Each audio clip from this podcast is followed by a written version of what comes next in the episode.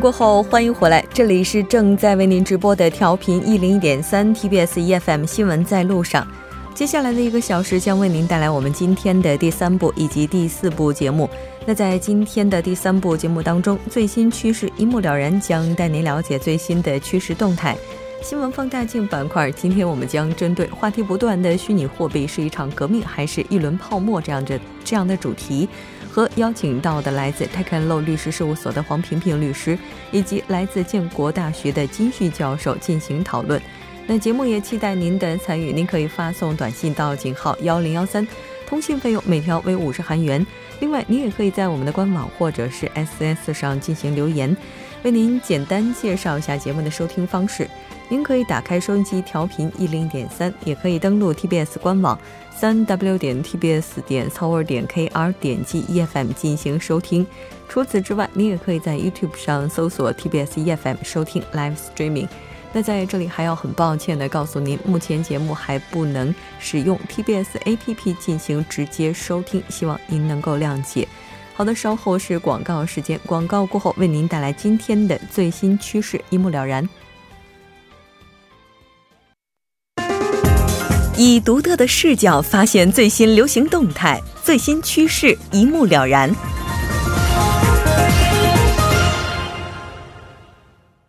最新趋势一目了然。接下来，我们将通过嘉宾的独特视角来了解最新趋势动态。马上连线特邀嘉宾穆云卓记者。穆记者，你好。喂，主播晚上好。非常高兴和您一起来了解今天您为我们带来的最新趋势。那今天您为我们带来的趋势是什么呢？嗯，虚拟货币交易热潮目前正在席卷着韩国。那一些家庭主妇们都想通过虚拟货币交易去赚点零花钱，或者是进行理财。不过实际情况好像却往往都偏离人们的预想范围，有不少人。负债去购买这些虚拟货币，还有人被一些非法组织机构利用。总之，就是最近一段时间，围绕虚拟货币交易有着各种各样的这个争议。今天聊一聊虚拟货币的问题。嗯，是的。像这个虚拟货币的话，我们也了解到，其实目前在韩国真的是非常的热，而且它的价格可能也会高出现在国际的平均价格。那现在的话，那您提到说，这个主妇们也开始迷上了虚拟货币，那他们开始关注并且交易的原因是什么呢？绝大多数开始虚拟货币交易的主妇，实际都是为了理财，像是一位四十四岁的金女士。他表示，今年年初是通过身边有人了解到比特币这样的这个虚拟货币，那原本是为了理财申请的贷款购买了一处房地产，但是房价不涨，利息呢却是越滚越多，所以他就改为选择了虚拟货币交易进行理财和投资。像金女士一样，为了理财，要么就是为了赚取一些零花钱的主妇。啊，比较多，但一旦发生了赔本的问题，这些主妇们就会陷入到虚拟货币交易的这个深渊当中吧。还有人会将子女的教育费什么的用来购买虚拟货币，不过也都是赚钱的比较少，赔钱的特别多。嗯，是的。这个不管怎么样的话，虚拟货币它作为一种虚拟的投资这个交易形式啊，应该说风险系数也是非常高的。那在这样的交易人群当中，主妇们他们大概占的比例有多高呢？哦，我了解了一下资料，但是目前好像还没有相关的部门正式发布从事虚拟货币交易的这个主妇的占比。但是呢，可以通过另一个数据间接的了解或者是体会一下，像是上个月吧，呃，韩国最大的虚拟交货币交易所服务器出现了问题，这个就导致许多人的利益直接受到了侵害。据说。有三分之一以上的受害者全都是家庭主妇，那他们这些人现在已经针对这个交易所提起了诉讼，结果如何虽然现在还不是很清楚，但是这些受害者家庭主妇们他们的生活都受到了非常。大的影响，好像有的人是没有脸见丈夫的呀，每天以泪洗面的呀，或者利用信用卡透支取现，去填补家用的都很多，所以从事虚拟货币交易的这个大妈们，啊，比重比较大，然后他们也是非常不容易的。嗯。其实这样的一种投资模式的这个，它对于一些专业的投资人来讲，也并不是一件容易的事情。而这些主妇们，他们也许并没有专业的知识，所以赔钱的应该还是占到大多数吧。对，在新闻报道当中接触到的例子，绝大多数几乎都是赔钱的。嗯，只不过是投资金额不同，大家的损失也不尽相同。有人投了两千五百多万韩元，那可能赔了其中的一千多万；还有人呢，投入了一千七百多万吧，那这这些钱全部都打水漂了。近来。这个比特币价格呈现起这个跌宕起伏的变化景象。十二月八号的话，据说这个比特币价格刷新了历史新高，涨到了将近两千五百万韩元。但是就是两天之后，十号就一路狂跌到了一千三百多万韩元。两天价格就下滑了将近百分之四十五吧，那风险既然这么大，要是真的赔起来，想必损失规模一定会非常非常的大。嗯，是的。那这些人群他们在进行交易的时候，可能存在的最大隐患应该是什么呢？嗯，最大的隐患这个问题就在于，主妇们很容易被犯罪团伙盯上，成为被利用的对象。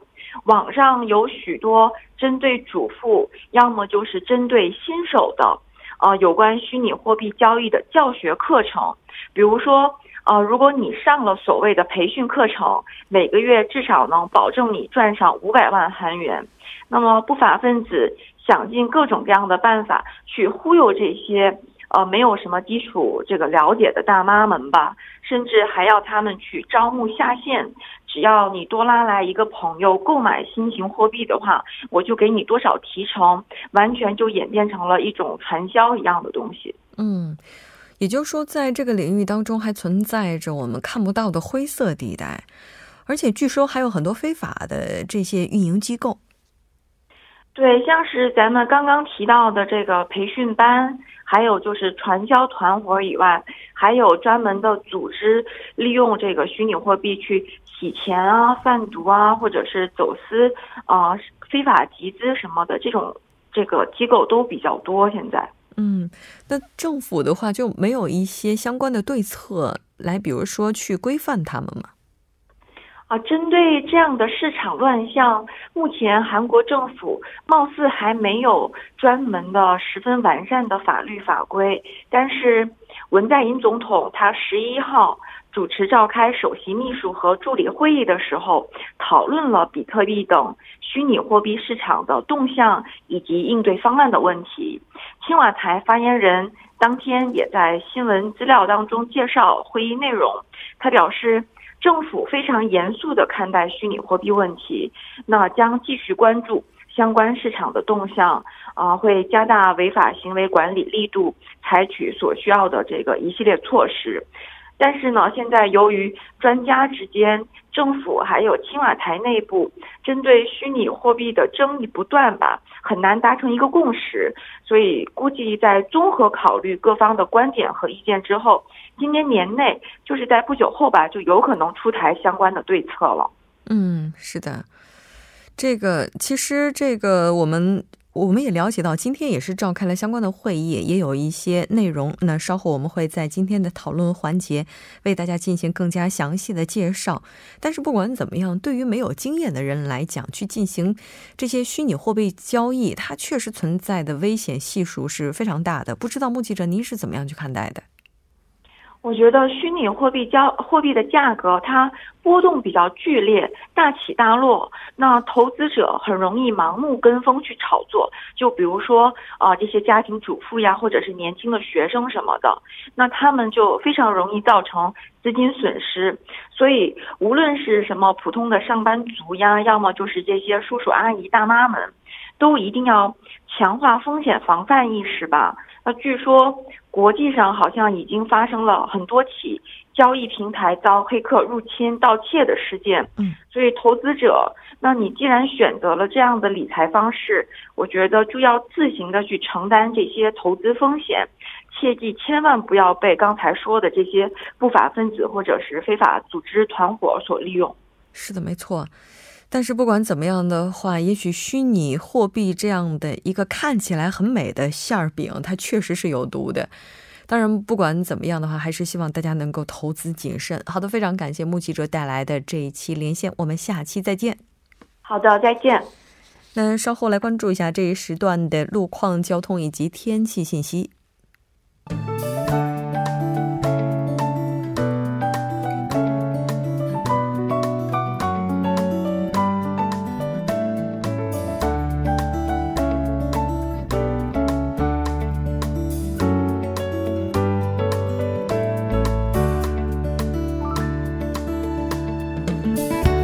晚间七点十二分，依然是由程琛为大家带来这一时段的路况及天气信息。继续来关注晚高峰时段的实时路况。在三一公园南山一号隧道南端至南山一号隧道收费站方向的一车道上，之前发生故障的车辆问题呢，已经得到及时的处理，路面恢复正常。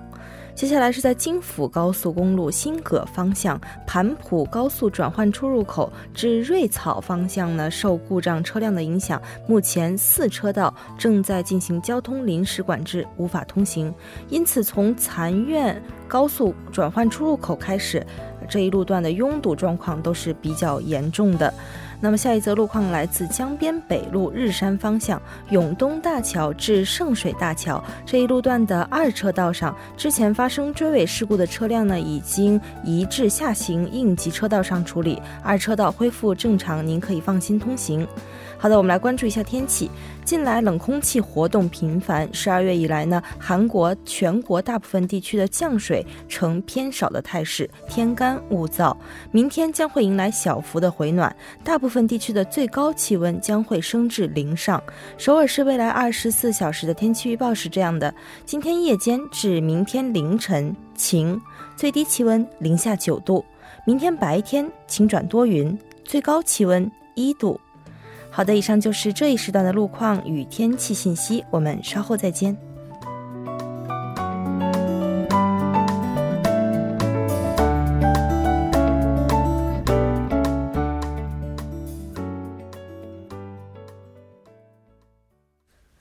好的，欢迎回来，多角度、全方位为您深入剖析韩中两国时事热点焦点。那今天我们要讨论的话题是：话题不断的虚拟货币是一场革命还是一场泡沫？一轮泡沫哈，那节目也期待您的参与，您可以发送短信到井号幺零幺三，通信费用每条为五十韩元。另外，您也可以在 YouTube 当中搜索 TBS EFM，在收听 Live Streaming 的同时点击对话窗参与互动。那今天我们请到直播间的嘉宾，一位是来自建国大学的金旭教授，金教授你好，你好，主持人。很高兴和您一起来讨论今天的话题。那另外一位嘉宾呢是来自泰克 Law 律师事务所的黄平平律师。黄律师你好，嗯，你好，主持人大家好，嗯，好久不见了。今天咱们要一起来讨论比特币这样一个话题了。那从一七年以来的话，应该说以比特币为代表的虚拟货币也是话题不断哈。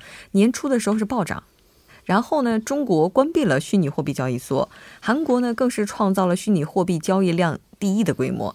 那现在的话，全球百分之二十一的比特币交易用的都是韩币。那在这样的一个市场当中啊，韩国政府是否出台相关的一些？规则或者说监管，然后这样的一个话题也是引来了各种讨论。那今天韩媒也是报道了最新内容，那韩国会禁止外国人以及未成年人来交易比特币，也是命令交易所尽快出台一些保护投资者的措施。咱们今天就来聊聊相关的话题。首先，节目当中我们已经不是第一次讨论比特币，这个以比特币为代表的这些虚拟货币了哈。那但是考虑到一些新的听众，咱们还是先来介绍一下到底什么是虚拟货币。其实我对虚拟货币的第一了解哈，我我记得最开始接触到的应该是 Q 币吧？对，百度币、Q 币这样的 对这样的币种。那虚拟货币呢？它其实是一种无形的货币，就是我们看不见的，是发生在互联网这个基于互联网平台这样建立的一种货币。那目前就是说。虚拟货币可以说是我们人类的数字化生活的发展过程中一个很重要的一个。啊一个过渡的一个过程，因为过去的话，我们看到的纸都是纸币，那虚拟货币是无形中我们看不见的。那它的最大的优点呢，就在于它是跨国界的，然后呢，二十四小时跨国界的全球化交易的这样一种货币。那么，所以这带来了很多的优势和方便，但是也产生了很多问题，包括国家与国家之间法律方面的这些问题。嗯。是的，没错。其实为了保障虚拟货币的安全，我们也是进行了很多方面的研发，包括现在发展的程度也是比较高了哈。我们来看一下，说网上有个段子啊，回顾二零一七年最遗憾的事儿就是没有重创比特币，也足以说明一七年比特币它这个升势应该说是一路狂飙。那特别是以韩国为基准啊，我们也来看一下这一年比特币它价格上的波动。是的，嗯，这个我们看，我回顾一下一年前的这个二零一六年的四月二十四月十二号啊，那个时候比特币价位呢是一个比特币将近九十三点二万韩币啊，到了这个今天的这个二零一七年的二月十三号呢，已经更新到一百八十九点二万。韩币一个比特币了啊，那么就也就是说啊，这个已经呃，照一年前它的就增值了将近两倍啊，这样的一个币币币种啊，这个价位。然后呢，我们再看一下这个它的这个目前呢啊，它还是有这样的增长的趋势嘛。那么市场上呃，这个有可能更新啊两万美金以上啊这样的一个方向走。那么。但是这个比特币呢，呃，就像我们前面那个呃介绍的一样，就是最大的问题呢，它的起伏非常跌跌狂跌狂这个狂涨啊，那么最高的时候能涨到百分之四十以上，嗯，跌啊跌的时候也能涨呃跌到百分之二十到三十这样的一个呃情况，所以呢，它是非常不稳定的。啊，因此呢，我们这个从从这个投资者的角度来说呢，它是一你一这个内这个进涨幅非常大的时候，你非常个狂喜啊，呃，跌的时候，所以这个心情非常糟糕。这个所有人应该都是一样的，大起大落啊，这样的情况。呃，因此呢，这个目前可以说啊，尤其是到了今年的十一月双十一以后。呃，这一段时间，韩国的比特币市场是非是非常疯狂的啊。这么一来呢，引发了这个韩国这整体，包括这个学术界呀，还有政府啊，还有一般人呢，都关注这个这种虚拟货币这样的一个现象的出现啊。嗯，确实是你像今年的话，刚才教授提到了，说涨的话就涨百分之四十啊，这么往上涨，跌的话也是百分之二十到百分之三十。哎，但是不管怎么样啊，应该说这个它虽然说起伏这么大，但是人们好像对它的热情一直都没减的感觉。像韩国的话，虚拟货币市场也是特别火到什么程度？刚才我们在这个最新趋势当中也提到了，韩国连主妇们都已经涌入了投资的大军。是的，嗯。但是主妇们现在的话，大部分是以赔为主，就赔的还是比较多一些。那咱们也来看一下，现在韩国的话，它虚拟货币的市场情况怎么样？啊，现在呢，实际上这个比特币呢，就今年情况呢，呃，一开始是中国这一块是比较热的，后来中国的好几家这个货币呃叫停了啊，这个呃不让做了啊，然后呢，这个呃涌向日本市场，嗯，日本市场实际上的份额是最占的最大的，嗯，然后呢，这个移度移移到这个韩国市场。啊，现在是这么个情况。那么，据我了解呢，为什么韩国市场突然间这个增这么多呢？这个呢，主要跟这个呃韩国市呃这个市场上啊，因为中国不做了啊，不让做了。那么呃一部分人去去了日本，一部分人投资可能投向韩国。那么韩国这一块呢，尤其是年轻的消费者群体。他们对这个这个这个虚拟货币的这个关注度是非常强的，因为他本身是用手机呃这个做这个这样的事情，他他们也很熟熟练的，是吧？嗯。再一个，再一个呢，中国韩国的市场上啊，房地产市场价格也比较贵，这个最近股市价格也不是很好。嗯。在这种情况下，呃，投资的方向呢，啊，自然而然的就看年轻人比较喜欢刺激的这样的一个比特币市场。那么这样引发了呃，逐步逐步引发了这个这个全民这个呃关注这样的虚拟是这个货币的这样的一个狂热情况啊，嗯，真的是全民关注的感觉。我觉得可能在几年前的话，提到比特币啊什么的，大家还不知道这是一什么概念。但是到了今年的话，再没听说过这个词的话，好像就不好意思说自己在韩国待过的感觉。对，是。那韩国的话，主要进行比特币的交易所有哪些呢？那韩国这边呢，它有就是说，可以说全世界交易，因为我们说到韩国这边交易的规模量是全世界最大的，嗯，那么它有全世界前三位的交易所，然后同时呢，还有其到九月底，我这边做的统计，大概还有三十多家，一共有三十多家交易所，但是。最主要是由前三家交易所来进行交易，然后呢，剩下的二十多家交易所其实的业务量是非常的少的。那这三十多家交易所里面分两种，一种叫做多种币交易，就是不仅交易比特币，还有其他的币，以太币各种币，各种虚拟货币。因为其实虚拟货币不仅比特币一种，有非常有包括之前中国就有上千种，只不过比特币是。人群量最大的，那么还有一种就是单一的货币交易。那单一货币交易的所呢，其实是最多的，因为相对来说成本会比较低。那如果交易好几种币的话，对所的人力资源、还有人力成本、还有物质成本都要求特别高。但是有些所因为现在从单一所变成了多种多种复合的多种交易的话，其实现在在资金方面就出现了很多的问题。其实刚才我们在节目当中也提到了，现在在韩国的话，因为这个虚拟货币太火了，所以它也产生了一些灰色地带，有一些非法的运营机构也开始介入这一块儿。那这一块儿是不是也就意味着说，我们现在连进入这个市场本身都要去考虑一下它的它安全性本身的问题？其实呢，在昨天的时候，美国的证监会的委员长做出了一个官方的声明，他的声明里面强调的一句话就是说，现在的那个虚拟货币市场和 ICO 市场，也就是虚拟货币类似于 IPO 这样的市场，是一个让人无比担心。担忧的一个市场，对，让投资者和呃参与市场的主体都要非常的小心。我觉得大家现在这种状况都非常的疯狂，嗯，好像最开始股市的话，我们当时说有一些股民被套牢，然后一夜之间暴富，然后一夜暴跌等等。我觉得今天的虚拟货币的话，比当年的股市更可怕的感觉。对，因为还有一个评论家的一句话是：恐惧和贪婪是同时产生的。嗯，确实，在贪婪的这个。爆热的过程中，恐惧也就滋生了。嗯，确实，可能人们对于这种一夜暴富的事情还是有很高期待的。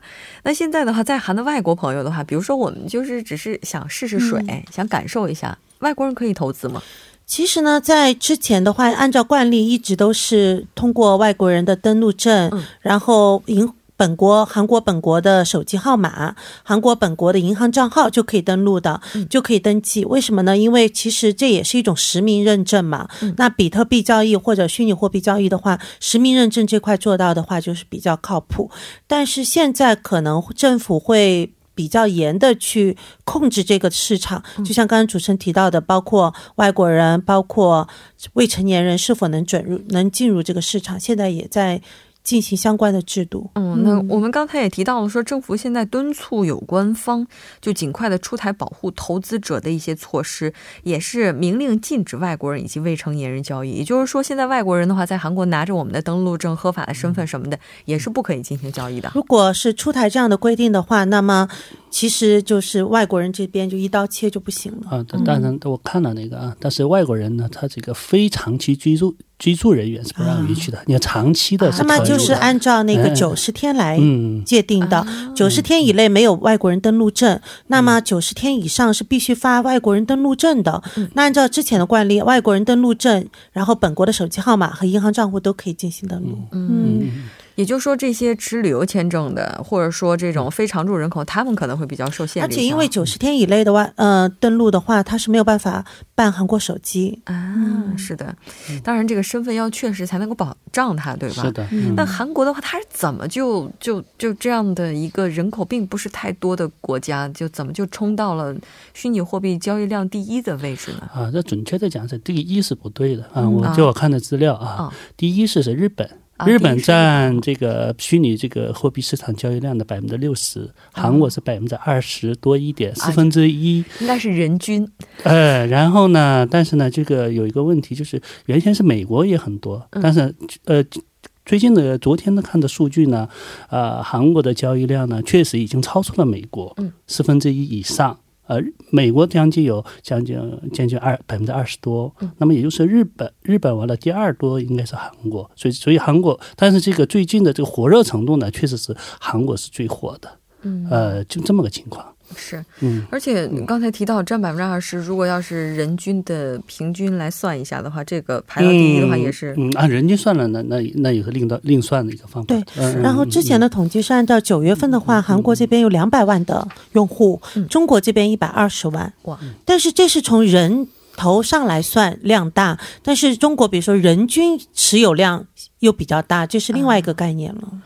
嗯。也就是说，这个排名的话，根据不同的标准出来的结果对它用户数来说，其实韩国从它的国民总数嗯来看，它比例是很高的。就是说，就是虚拟货币持有者，他的持有人数和。整体国民的总人口比人口数来比，它可能是比例最高的，非常高的。是的，嗯。那这个情况，我们要是这么来分析的话，它的热度会不会太高？而且前两天我记得也看到有一个这个报道说，哈，现在韩国的话，比特币的平均的价格呢，已经是超出了全球平均的百分之二十多这个样子啊。那咱们先来休息一下吧，稍后继续来讨论今天的话题。